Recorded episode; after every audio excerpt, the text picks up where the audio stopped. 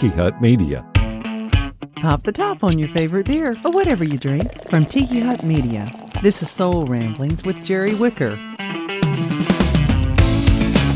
Hey there, got my beer popped open and ready for the one-year anniversary episode of Soul Ramblings Podcast. Yeah, 52 episodes. This is episode number 52. I'm talking about faith and life over a beer or three. We've actually stuck it out for an entire year. And I just want to say thank you to all of you who have been listening over the last year, following along, sharing your feedback and reviews on Apple Podcasts, Google Podcasts, and Spotify, wherever you're listening. Sending me those DMs on Facebook and Instagram, asking questions and participating. I really, appreciate it. Thank you again, and I hope you'll stick with us for the coming year. On last week's episode, I told you about my grandson, my six-year-old grandson, Braxton, dealing with leukemia. He's been diagnosed with leukemia, and there's a Facebook group that has been started, Braxton's Battle. Have a link in the show notes. And got this update on Braxton. He has done several rounds of chemotherapy. So far, they have found only one cancer cell in his spinal fluid, and they're hoping that chemo during surgery killed that. There's another round scheduled in his spinal fluid, just to be sure. So that's good news. I would ask that you continue to remember Braxton in your prayers, because this is just the beginning of a long road for him. And we're praising God for St. Jude Children's Research Hospital, which is where he is in Memphis, Tennessee, and the good news so far. And we're believing God for more to come. Thank you all again for your prayers, love, and support in the messages you've sent. And thank you to everyone who has messaged for his address and have purchased something from the Amazon wish list as well. There's a link to that in the show notes too. He's really looking forward, Braxton is, to receiving mail. It's not a toy he wants this holiday. Nice clothes, not on her list. What these kids want, your kids have. Their health. At St. Jude Children's Research Hospital, we're fighting for kids who aren't as lucky as yours. The discovery that St. Jude can help save children close to you. Our treatments are used in hospitals all across America. Thanks to our research, St. Jude has the world's best survival rates for the toughest childhood cancers. And no family ever pays St. Jude for anything.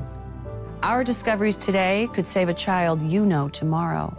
So if you have healthy children, give thanks. Give thanks. Da las gracias. Give thanks. Give thanks for the healthy kids in your life, and give to those who are not. Donate at stjude.org or shop wherever you see the St. Jude logo. Hands in the air. 3 weeks ago, how many of us saw the Halloween decorations flying off the shelves only to be replaced by Christmas merchandise in stores? It's like they forgot all about Thanksgiving, right? What are you doing this year for Thanksgiving? Now, as children, we learned about the first meal shared at Plymouth Colony, where the Pilgrims invited the Indians to join hands and hearts and gave thanks for the autumn harvest. That was in 1621, a three-day festival per the history books. The holiday continues now, but what are you truly thankful for at this very moment? Food, football, friends, fun? Perhaps, but is that enough? Giving thanks and being thankful, that's what our special day is dedicated to each year. I'm especially, like you, thankful for my family, those present and those gone before me, for infusing a spirit of gratitude for every gift of love and time shared with people I love in my life. The best gift of all to give this holiday season, in my opinion, is your time. It's priceless, cherished, irreplaceable. For many, this will be their first Thanksgiving holiday without a loved one in their lives.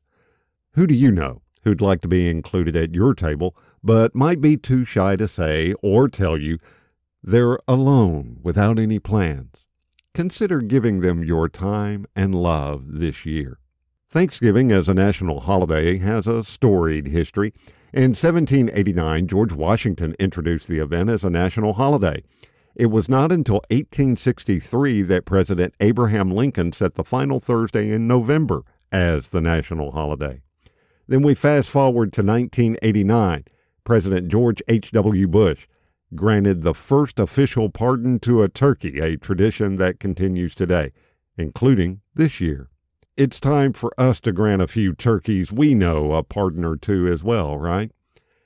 It is a spirit of thankfulness by which we can find reasons to change our hearts and minds, to look at people who may not have impacted us the way we would have hoped, and to consider that we might be at fault ourselves.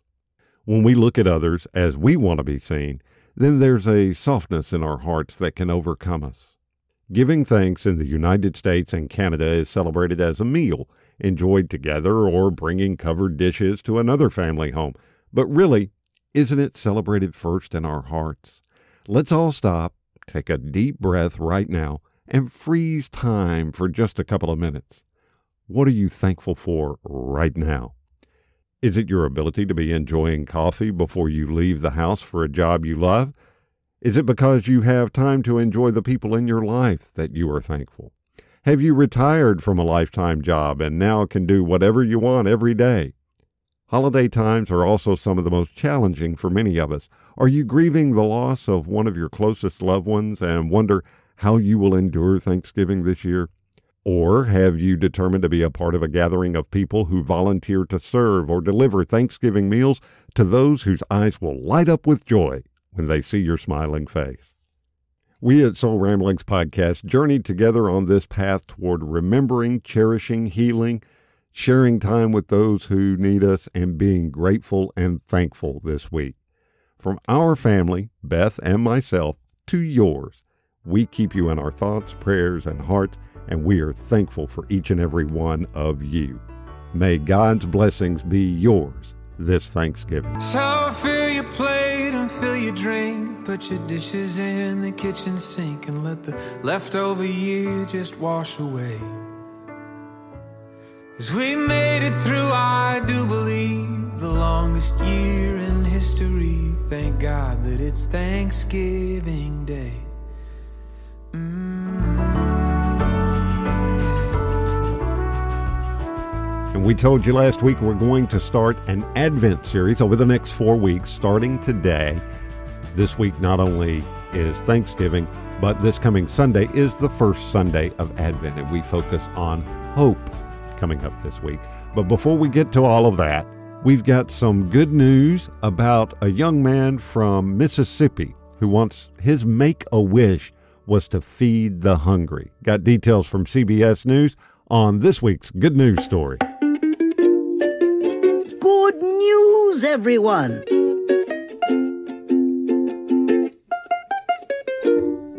Last year, 13-year-old Abraham Olabegi found out he was born with a rare blood disorder and needed a bone marrow transplant.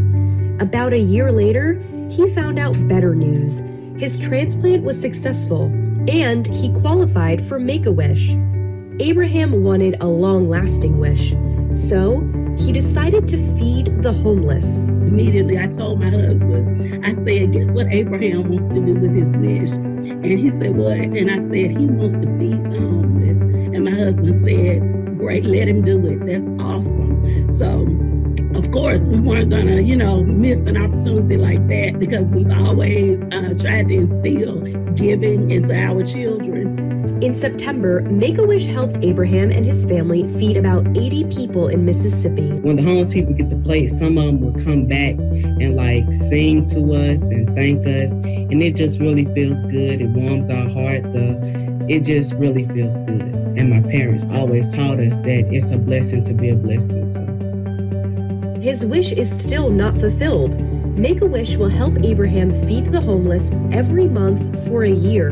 And when that's done in August 2022, Abraham hopes to continue on his own, making a nonprofit, Abraham's Table.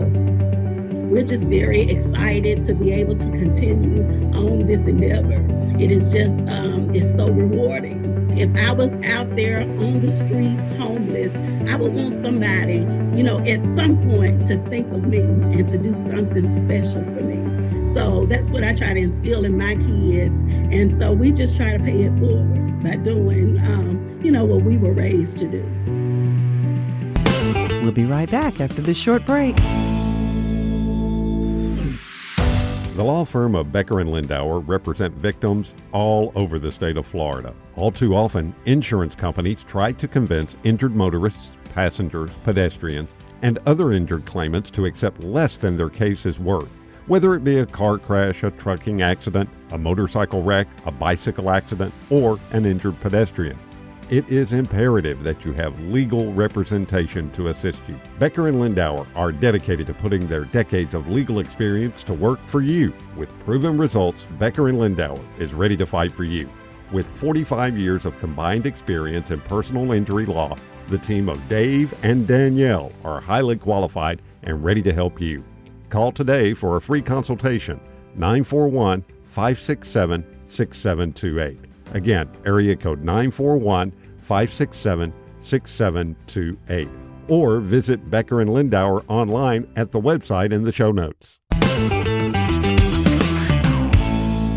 As we enter into this first week of Advent, every year we light candles as we prepare for the coming of Christ. More and more candles, more and more light, and as we watch and wait for Jesus, the light of the world.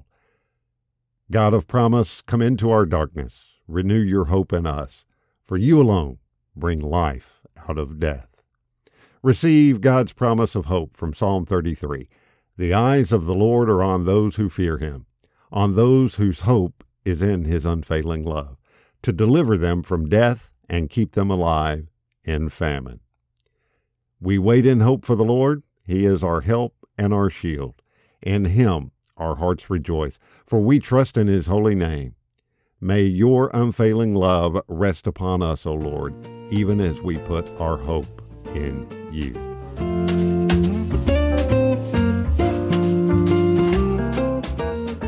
As we begin this first week of Advent, our scripture reference is Jeremiah 33, verses 14 through 16. This is from the New Revised Standard Version. Hear the word of the Lord. The days are surely coming, says the Lord, when I will fulfill the promise I made to the house of Israel and the house of Judah. In those days and at that time, I will cause a righteous branch to spring up for David, and he shall execute justice and righteousness in the land. In those days, Judah will be saved, and Jerusalem will live in safety. And this is the name by which it will be called: The Lord is our righteousness. This is the Word of God for the people of God. Thanks be to God. This first week of Advent, we're waiting in hope. And Advent is a season of waiting. As a child, this waiting seemed to take forever.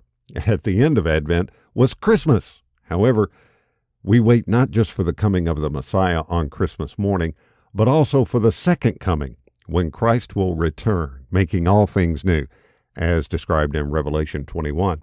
So the beginning of the church year reminds us that we are a people in waiting. We are a people of hope because God is still at work in the world. Said another way, we remember the words of the Apostle Paul in Philippians 1, that God will be faithful to carry on to completion the good work that God has started.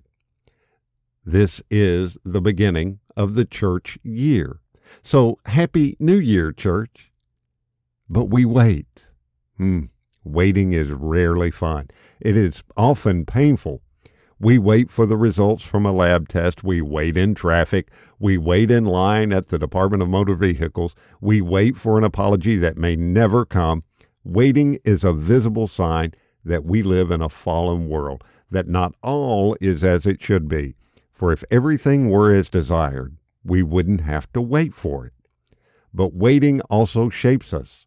In the waiting, we can grow bitter, letting resentments fester. We can become paralyzed with fear. We can use the waiting as an excuse to do nothing. Waiting, however, is not passive. And this text in Jeremiah shows us that we can be a people who wait in hope. Our hope is in the Lord, who is faithful. God will restore God's people. God brought the Messiah, Jesus, who was God in the flesh, and one day Jesus, the Messiah, will return again. So in the waiting, we are not passive. Rather, we join with God in God's mission, working to more fully bring about God's kingdom. As we look around, we see many challenges, just as the original hearers of these words in Jeremiah saw in their day. The promised hope of the passage is not an empty hope devoid of connection to concrete reality. The people of Judah were experiencing real suffering, and the words of the prophet spoke of a real hope that their situation would not always be so bleak. In fact, not only would their situation change, but God would restore them in ways beyond their imagination. Not only would they return from exile, rebuild their temple, eventually no longer be under Babylonian rule, but the Messiah, the hope of the entire world, would come from them. And in our day, there is much for which we can despair. Churches have lost quite a lot since March of 2020, almost 2 years ago. Most churches in the United States still have a fraction of the in-person attendance of before. Loved ones have died. There is ongoing economic uncertainty and political unrest. People seem to be more divided than any other time in recent memory. Pastors and church leaders are contemplating quitting at record numbers. For some, it feels that the 21st century church in the Western world is in an exile of a sort. However, just as was the case in Jeremiah's day, God is still at work. The Messiah is still our source of hope and strength. Like the people of Judah, we are called to be a people who wait in hope. One day, Jesus will come again to make all things new. In the meantime, we look for where the Spirit of God is at work, and we join with God in the waiting. The beginning of Advent is a time to begin waiting. This text shows us that God is at work in the waiting. The waiting is an act of hope because the Messiah will come. This particular Advent season might find more of us waiting in need of hope than usual. This passage serves as an invitation to renew our hope in Jesus while we wait. And we'll wrap up our time together with a quote from a book called A Long Obedience in the Same Direction, Discipleship and an Instant Society, and this was written by Eugene Peterson back in the 80s. It says, hoping does not mean doing nothing. It is not a fatalistic resignation. It means going about our assigned tasks, confident that God will provide the meaning and the conclusions. It is not compelled to work away at keeping up appearances with a bogus spirituality. It is the opposite of desperate and panicky manipulations, of scurrying and worrying. And hoping is not dreaming. It is not spinning an illusion or fantasy to protect us from our boredom or our pain. It means a confident, alert expectation that God will do what He said He will do. It is imagination put in the harness of faith. It is a willingness to let God do it His way and in His time. It is the opposite of making plans that we demand that God put into effect, telling Him both how and when to do it. That's not hoping in God, but bullying God. I pray to God my life a prayer and wait for what He'll say and do. My life's on the line before God, my Lord, waiting and watching till morning, waiting and watching till morning. Hey, if you get a chance to subscribe wherever you're listening, I would be so grateful for that. You can also follow us on Facebook and Instagram. Got links to those social media pages in the show notes of this episode. I know that your time is valuable and precious, and I thank you for the gift and privilege of you spending your time with us. And here is a last piece of advice. If you believe in goodness and if you value the approval of God, fix your minds on whatever is true and honorable and just and pure and lovely and praiseworthy. I'm Jerry Wicker. Thanks again for listening. Have an amazing week, and I'll talk to you next time. Until then, grace, peace, cheers. Thanks for listening to Soul Ramblings with Jerry Wicker. Download new episodes every week. And if you haven't already, subscribe and be sure to leave us a rating and review. Soul Ramblings is a Tiki Hut Media production.